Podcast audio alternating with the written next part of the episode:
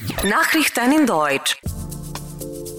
Jüre Schule wird auf Basis von 760 Millionen Forint erneuert. Arbeitslosigkeit sank auf Rekordtief. Guten Morgen, Sie hören die deutschsprachigen Nachrichten im Studio Chabasangati. Auf Basis von 760 Millionen Forint wird die Fekete István Grundschule in Jör erneuert. Dies hat der Parlamentsabgeordnete der Region Akos Karab angekündigt.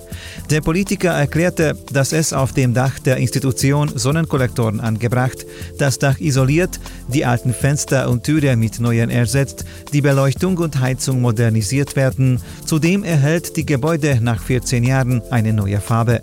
Die Leiterin der Schule betonte, dass die Pädagogen der Bildungsstätte auf hohem Niveau arbeiten. Nun werden auch die Bedingungen auch den Erwartungen des 21. Jahrhunderts entsprechen. Am Wochenende fand die Qualifizierungsübung des Moschon-Rettungsteams sowie der Taucher der Rettungsteams Moschon, Bakony und Turul statt. Das Moschon-Rettungsteam ist eine Zivilorganisation und hat erneut die Qualifikation für Hochwasser- und Binnengewässerrettung erworben. Die Katastrophenschutzbehörde lässt die Teilnahme an der Rettung nur nach der Erwerbung der internationalen Qualifikationen zu. Diese müssen in jedem fünften Jahr erneuert werden, was das Moschon-Rettungsteam erfolgreich gemeistert hat. Die Erwerbslosigkeit sank auf Rekordtief. Nach den Angaben des Statistikamtes lag die Zahl der Beschäftigten von Anfang Juni bis Ende August bei 4,5 Millionen. Das ist um 58.000 mehr als vor einem Jahr. Die Arbeitslosenquote beträgt nun 4 Prozent. Die homöopathischen Mittel dürfen weiterhin auf den Regalen der Apotheken bleiben, schreibt die Tageszeitung Nebsava.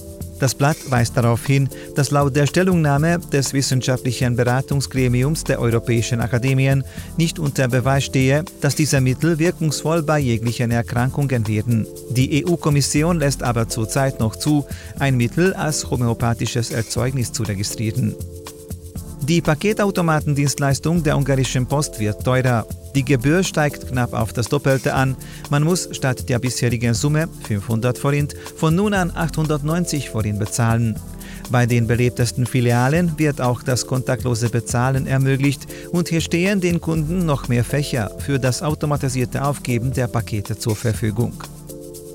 Das Herbstfestival der Museen erwartet mit 1700 Programmen die Besucher in mehr als 90 Siedlungen. In der Programmreihe, die bis zum 12. November dauert, geht es um elf Themen. Der für Kultur zuständige Staatssekretär Peter Hoppal hob hervor, dass die Regierung mit der erfahrungsbasierten Wissensvermittlung immer mehr Menschen ansprechen könne. Voriges Jahr hatte das Festival knapp 165.000 Besucher. Der Internationale Währungsfonds hat seine Wachstumsprognose für die Weltwirtschaft leicht angehoben.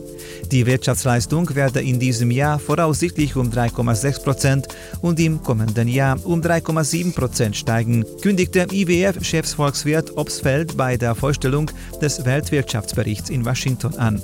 Dies sei eine Zunahme um jeweils 0,1 Prozentpunkte. Die Regierungen müssten die positive Entwicklung für die Reformen und den Abbau von Staatsschulden nutzen. Dem IWF zufolge sind die Eurozone, Japan und China auf einem guten Weg. Für die USA und Großbritannien dagegen würden es schwierige Zeiten, hieß es. Und nun zum Wetter.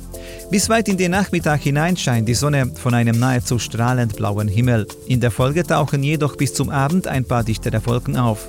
Die Niederschlagswahrscheinlichkeit ist aber nur gering. Der Wind weht nach wie vor schwach bis mäßig aus westlichen Richtungen. 9 Grad zeigt das Thermometer in der Früh, tagsüber bis 20 Grad.